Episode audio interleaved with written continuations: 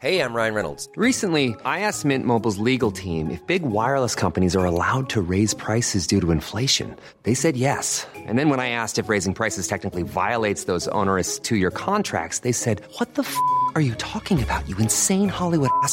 F- So to recap, we're cutting the price of Mint Unlimited from $30 a month to just $15 a month. Give it a try at mintmobile.com slash switch. $45 upfront for three months plus taxes and fees. Promo rate for new customers for limited time. Unlimited more than 40 gigabytes per month. Slows. Full terms at mintmobile.com. Hello, I'm Tom Watson, and this is my podcast, Persons of Interest. In my 20 years in the House of Commons, I was lucky enough to meet some truly fascinating people, but I didn't always manage to spend enough time with them to work out what makes them tick. So now I'm going to correct that by inviting them and you to join me for a longer chat. And today I'm speaking with author and screenwriter Hanif Kureishi about music, life in Rome, writing, and the future of the Labour Party.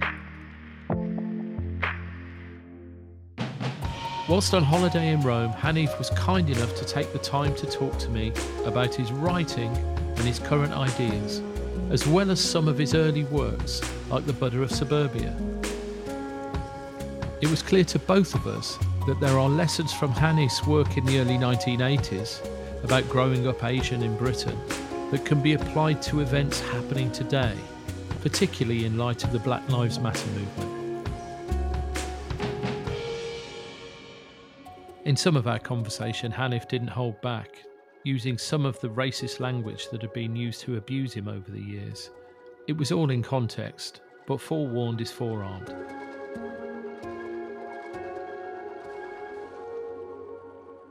Hanif, thanks so much for your time today. I'm going to start with a little anecdote about my teen years mm-hmm. a- and then open up. I grew up in a small town in the Midlands called Kidderminster. I was a white working class kid in a not particularly sort of affluent area. You could call it a parochial upbringing. And I remember the first Asian kid arriving at my school and looking after him really because he obviously suffered massive racism we had the nf around in those days in the late 70s and then i remember leaving kidderminster and moving to london in 1984 and discovering things like alternative bookshops and theatres and cinemas and i saw a film called my beautiful laundrette which was an assault on everything that had happened in my life up to that point. I went from watching It Ain't Half Hot Mum on the telly in the late 70s to following a very comedic story of a gay Asian kid running a laundrette in South London. And at the time, I was using laundrettes in South London. And that's how I was first introduced to you. It really challenged me as a kid, as a teenage kid. You know, you've always been very challenging and played with notions of identity. So I just want you to tell me a little bit about how you ended up seeing identity as such an important part of your writing. Well, thank you, Tom, for what you said about My Beautiful Laundrette. I think the story of that film really came out of the desire for my generation of the children of immigrants to begin to tell our own stories. I mean, one of the things about growing up in the 1960s, when there was a huge amount of, of street racism, and also in the 70s, as you say, the NF, the BNP, and so on, coming out of Enoch Powell and, and the rest of it, was the necessity for us to try and find what wasn't really known then as an identity. We came out of the empire and we were told over and over again who we were. You know, we were Pakis, we were intruders, we were half castes, we were mongrels.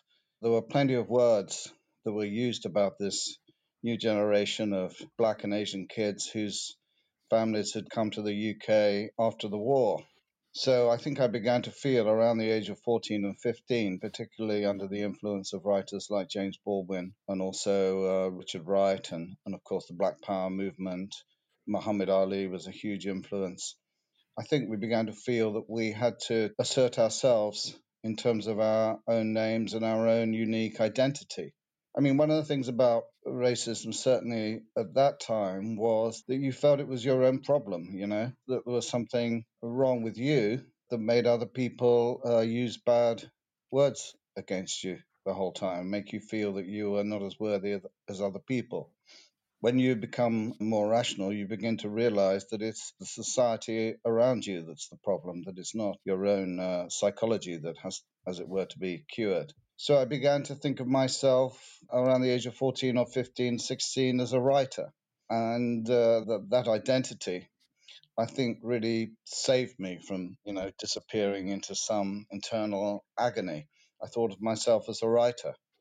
And some of my friends began to tell me that the stories that I had to tell my father marrying my mother, a white working class woman, a middle class Indian man from Bombay that that story was a new story. So when I sat down and began to write my early plays, and then I wrote My Beautiful Laundrette, and then I wrote the essay, The Rainbow Sign, I began to think, I'm going to tell this story as honestly and as straightforwardly as I can. I want to talk about the racism that we grew up with, but I also want to make it amusing, to make it fun, because probably like you, I also grew up on British comedy. You know, we watched uh, sitcoms rather than, you know, intellectual French films and that uh, sense of English comedy, I think, has always pervaded my work, despite my, my, efforts to resist it. When you defined yourself as a writer in your teens, were you angry, or were you just very, very curious and finding your way? Tell me a little bit about your own identity back then. Well, I came from a writing family.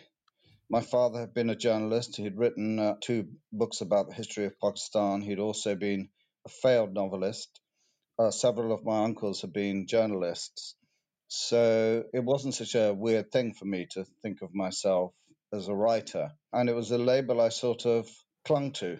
I'm not just a packy, I'm also a writer. And the idea of a writer guarantees you a future. You know, at that time, also in the in the 1950s and the 1960s, Tom, the educational system didn't have much respect for lower middle class kids like us, you know. We were not expected to be high flyers and we were really dumped in pretty poor schools. So my father, who decided with, along with me that I should become a writer, really saved me. And the idea of becoming a writer was also, of course, related to pop.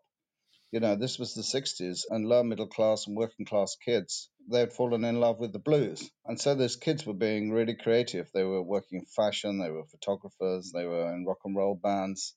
So there was a kind of exuberance about that time that lower middle class kids who didn't really fit in could turn themselves into into David Bowie. So there were great examples, let's say, in the culture of kids leaving their backgrounds and leading creative lives. So although I was a kid of color and there were not many kids of color who'd been particularly successful in the UK at that time, I never thought that I couldn't be successful. It's a kind of stupidity, or you might say blooded mindedness in a way, but um, I never stopped thinking that I had something to say and that I had something to write about, and that certainly that the future would be multicultural. You wrote in that recent Guardian article, which really touched me, by the way. You wrote, My father and his family, who came to the West, were soon aware that the white master wanted it both ways to use immigrant labour to build their economy and to enjoy their share of colonialism, racism. To do that, we had to stay in our assigned place and acknowledge that nothing is deeper than skin. But that is over. Obviously, you're a great writer, and that's such a powerful piece of writing. I, I read that, I felt like it was you almost slapping me in the face to wake up. But then that final sentence when you say it's over, tell me what you mean by that. I think after the George Floyd protests, and the worldwide uprising led by the Black Lives Movement, I really feel that it's a turning point, that this is going to be uh, considered to be a central event in our history. It doesn't mean that the struggle's over, that it's done and dusted. The struggle goes on every single day. But I think the recent protests have given strength to young people. You know, uh, I have three millennial children, and they all have a very strong sense of justice I think they all have a really strong sense too that the existing system is not really working for them, you know, that their futures in terms of work, in terms of housing, in terms of opportunities, you know, all this isn't looking so good. And there isn't at the moment any real reason why they should buy into hypercapitalism. So their protest, I think, is the beginning. you know that in the next generation there's going to be between 25 and 30 percent of people of color in the in, in the UK. We're going to need a, a new settlement. If anybody's asking what we want, is what we we want is equality. We want liberty, and we want opportunity to show ourselves as being talented, as being worthy, as being equal. I think the Black Lives Movement is a rupture, and there'll be change but as I say, I don't think that it means that the change has already happened. As with feminism, as with the Me Too movement, that change has to be fought for and re-established every single day. But I was really uplifted by it. And when I saw the, the statue of Colston being uh, flung into the harbour in Bristol, I really felt an uplift in my heart that young people were really standing up to make a new future for themselves. And, and who wouldn't be encouraged by that, Tom? There's never been a faster or easier way to start your weight loss journey than with PlushCare. PlushCare accepts most insurance plans and gives you online access to board-certified physicians who can prescribe FDA-approved weight loss medications like Wegovy and Zepbound for those who qualify. Take charge of your health and speak with a board-certified physician about a weight loss plan that's right for you. Get started today at plushcare.com slash weight loss. That's plushcare.com slash weight loss plushcare.com slash weight loss. Hiring for your small business? If you're not looking for professionals on LinkedIn, you're looking in the wrong place. That's like looking for your car keys in a fish tank. LinkedIn helps you hire professionals you can't find anywhere else, even those who aren't actively searching for a new job but might be open to the perfect role. In a given month, over 70% of LinkedIn users don't even visit other leading job sites. So start looking in the right place. With LinkedIn, you can hire professionals like a professional. Post your free job on linkedin.com slash spoken today.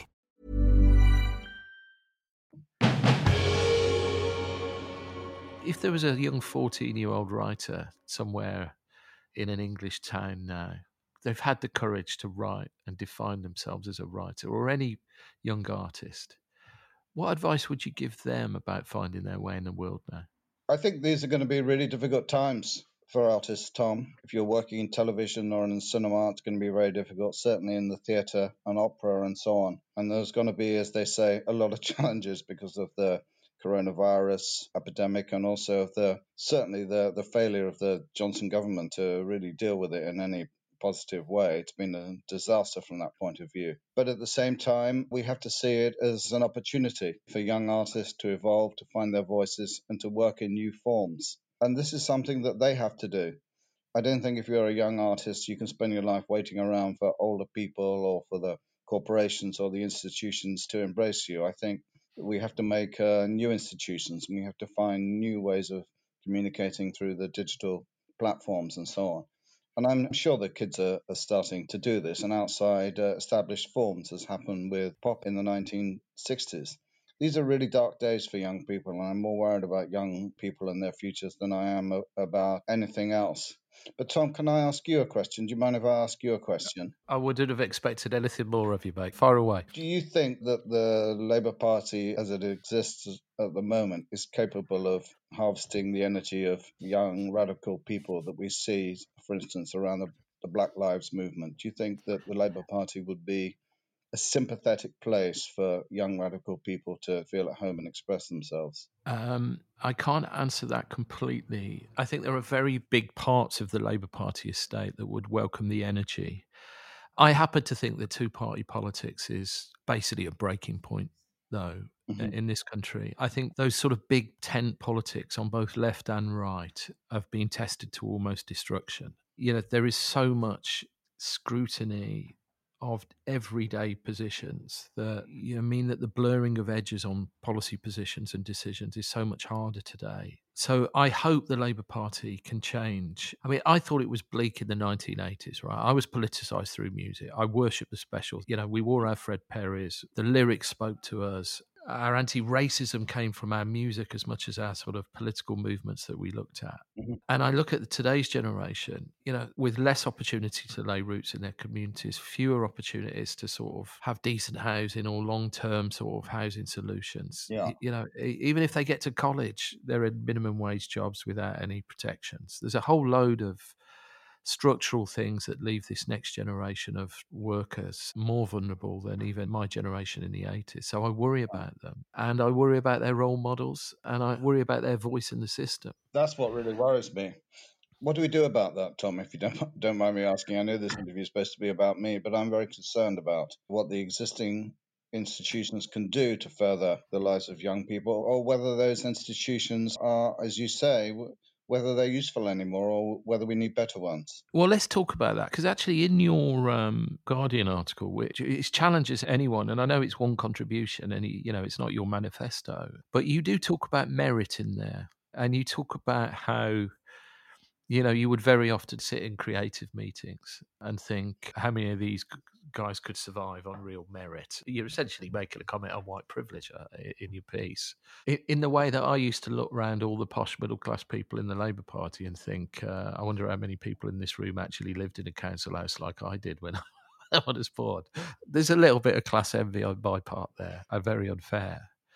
But how, you know, how do we get to a place uh, you know, let's just talk about culture and arts f- for the moment. Mm. How do we have a more meritocratic approach to culture and arts? You know, how do we give young writers a break? How do the playwrights emerge when most comprehensive schools now are cutting their music teachers and their drama teachers where creative writing is you know last thing on the agenda to you know ancient use of grammar where do we go with that well, I'm in, as you know, I'm in Italy. I'm in Rome at the moment, which is a beautiful city and wonderful to walk around in. But I have to say, compared to London, it's provincial. And one of the things you notice about being in London is the energy and creativity of young people when you think of the number of galleries, of musicians, of recording studios, of writers and theatres and so on. Um, when I think about, let's say, what makes me British, what do I like about being British? Do I feel British? I think of the 1960s. I think of pop. I think of fashion. I think of all that energy. And I think of that being one of the things that we're really good at. And I think that your party or your former party really has to think about investing in that and uh, ensuring that, uh, that you know that young people do not become bitter and disillusioned. One of the things about being in, in Italy is that you realize that the people you meet, they've all sent their kids to London because of its energy and spirit. So I think that out of this rupture, out of this disaster, out of this pandemic, there is possibility.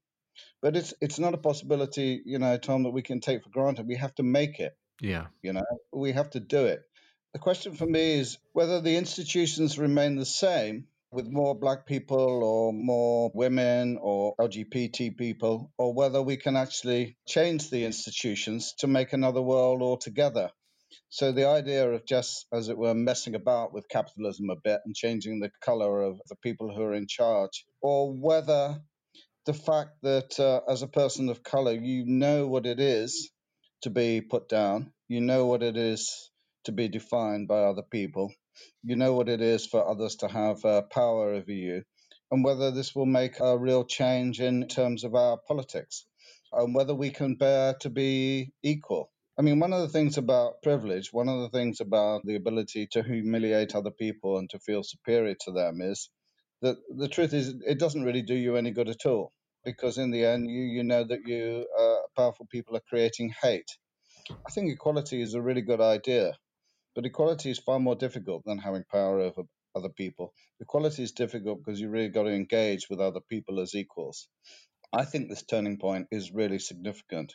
But as I said earlier, Tom, I think it's just the beginning. The, the work isn't done. And I think there's going to be a huge reaction against the Black Lives Matter moment. And I think it's going to make a lot of white people and a lot of people in power, I think it's going to make them really nervous. And I think we're going to have a huge battle on our hands in the next five years over this. So I just think this is the beginning of the struggle. And what's your view? Do you think the current political parties can cope with that?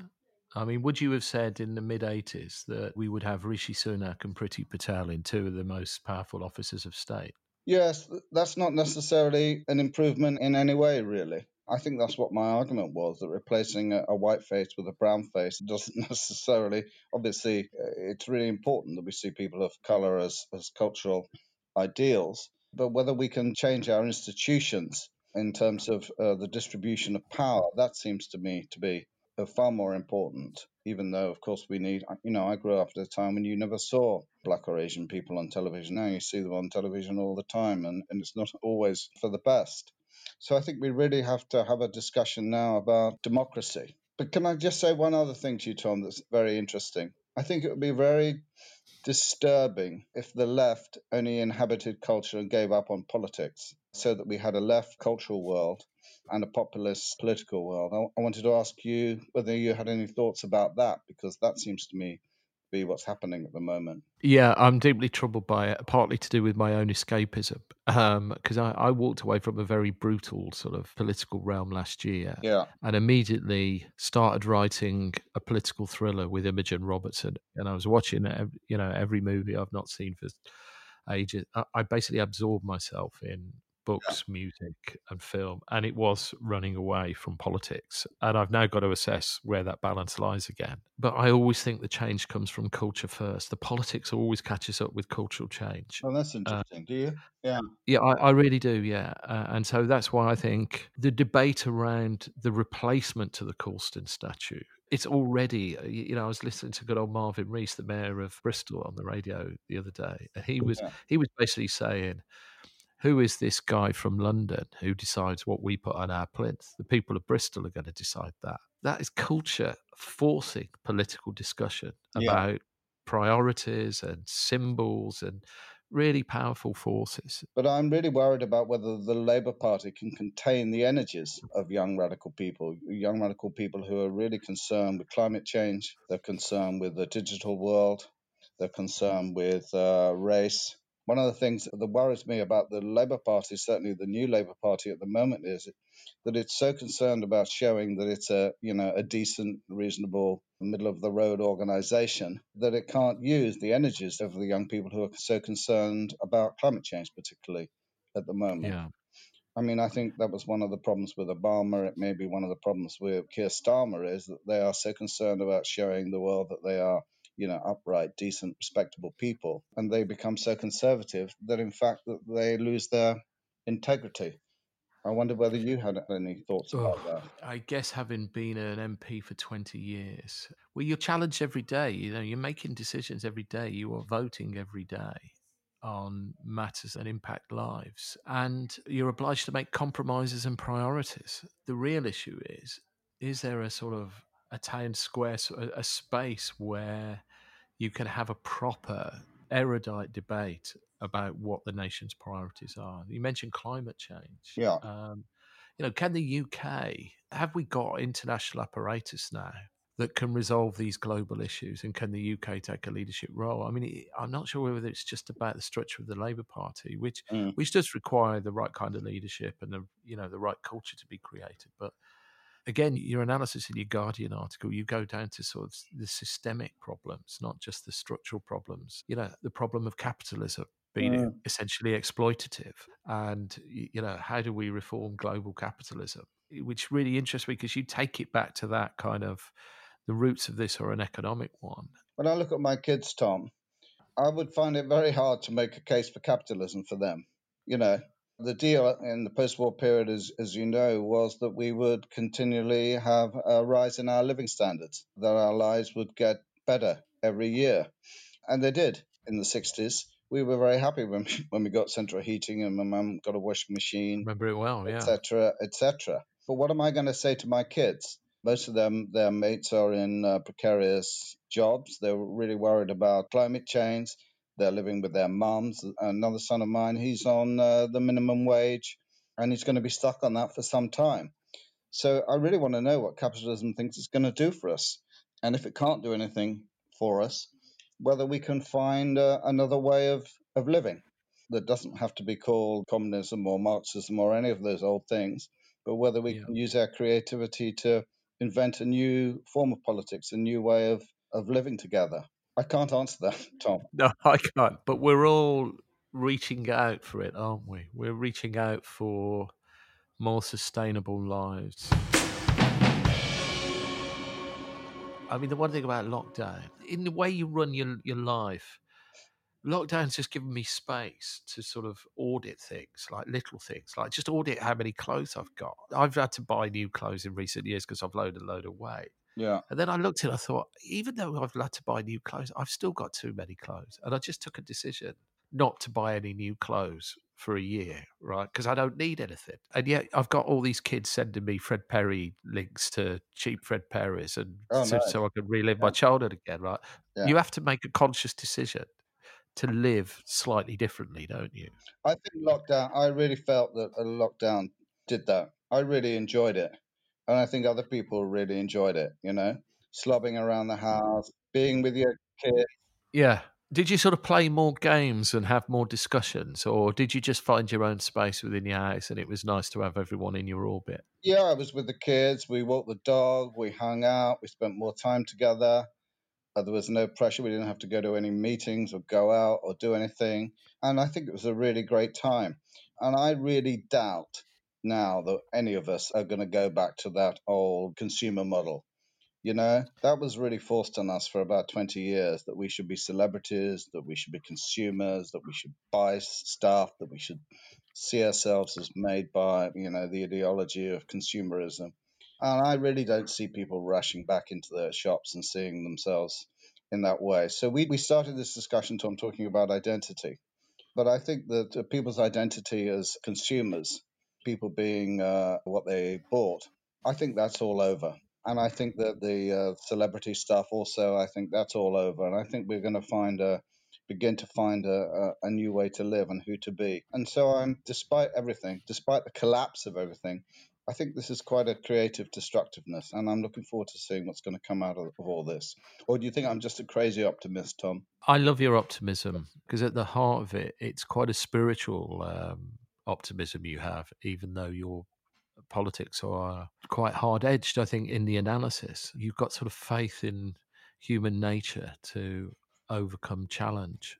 I think that's what I like about your writing. You're playful with human flaws because actually you're quite hopeful that humans can sort it out. Uh, maybe I'm wrong on that, but No, I'm a big fan of creativity because I grew up at that great time in the 60s and 70s when there was this explosion of young people who mostly came from poor or lower middle class backgrounds who didn't go to university and they discovered the blues and they were the most creative people in the world. And I still believe that about Britain. And one of the things about racism that's so deplorable is that it keeps people's energies back, Tom. You know, there's all these Yeah. great kids. You know, look at Marcus Rashford as a great example. There's all these great kids. hero. They want to contribute, and they really feel that their talents uh, have been suppressed. yeah. That's what racism does. You know, it just keeps really good, interesting, intelligent people. It keeps them out of the zone. And that's what's so terrible about it. And I think releasing the energy of all those young people from whatever racial background and class and gender and so on that they are, I think that that's a cause for, for optimism. And I think this terrible populism, the vulgarity and stupidity of populism, we've seen during the pandemic that the populist governments have been uh, the worst prepared, you know, for the pandemic. And I think, and I hope and pray that this awful populism is now over and that we're moving to a much more rational and positive place. If we can come out of lockdown with a new consensus on ending populism and living less consumery, consumption led lives, hmm then some good will come in the world. Let me just ask you one question, and you'll hate me for asking this question. Yeah, go on. Tell me or tell the next generation of young writers what they've got to do. Well, Tom, you just sit in a small room all day, you know, waggling your pen. I mean, uh, that's the conditions in, in which we as writers live, you know. And I tell you, in a 40 year career, I have to say, Tom, it's been a bit up and down, you know, and it's very hard uh, to make a living at it. I, have made a living at it, but I have to say that it's been touch and go at times. And I brought up my three kids through my writing, but I'm a very, very determined person. And I, I work every day, you know, just as Marcus Rashford trains every day and I don't give up and I stick to my guns and I don't compromise and I'll never give up or give way. And if I could be an example to any young people who want to be writers, then I'll, I'll be very happy to do that and continue to say that because I think, you know, what we need are new voices in the system. We need to hear from other people. The important thing about the Black Lives Movement is that you're suddenly aware, and certainly I was on the demonstrations on the street, there are all these great kids, and let's Yeah. listen to them. Let's not suppress them. Let's hear what they have to say. Let's put their voices into the system, and let's see if we can make a better world. And uh, as I say, I hate to be thought of as an optimist, but I'm a bit optimistic actually, Tom. I love the idea that you hate to be thought of as an optimist. Yeah. and if you're a brilliant writer, but more importantly, you're a fascinating and great human being. Thanks for your time on this interview. I've Thank really you, enjoyed Tom. it. Thank you very much indeed. I found myself hanging on to every word Hanif said in that interview. You could tell that he has great wisdom and powerful insight about the world around us. He's one of our country's great literary figures. I'm sure he'll continue to use that passion and powerful mind to make the UK a better and perhaps more humorous place to live. I hope you enjoyed this episode of Persons of Interest. If you did, do subscribe wherever you get your podcasts to hear more of my conversations. If you like it a lot, please consider giving us a rating. Thanks for listening. Persons of Interest is an IE entertainment production. The executive producers are Lucy Pullin and Tim Cunningham. This episode was edited by Matt and Scott at Podmonkey. The music by Tom Gray.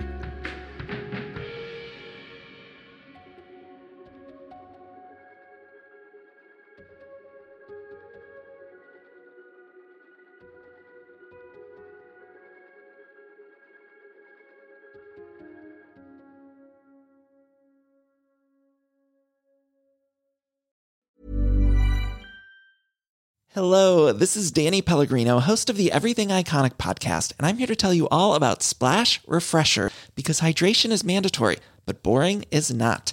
Now, I love my water, but if I don't spice it up, I'm not going to finish what I took out of the fridge. That's why I love my Splash Refresher, which is flavorful, delicious, bright, hydrating, and zero calories. The wild berry flavor is my fave.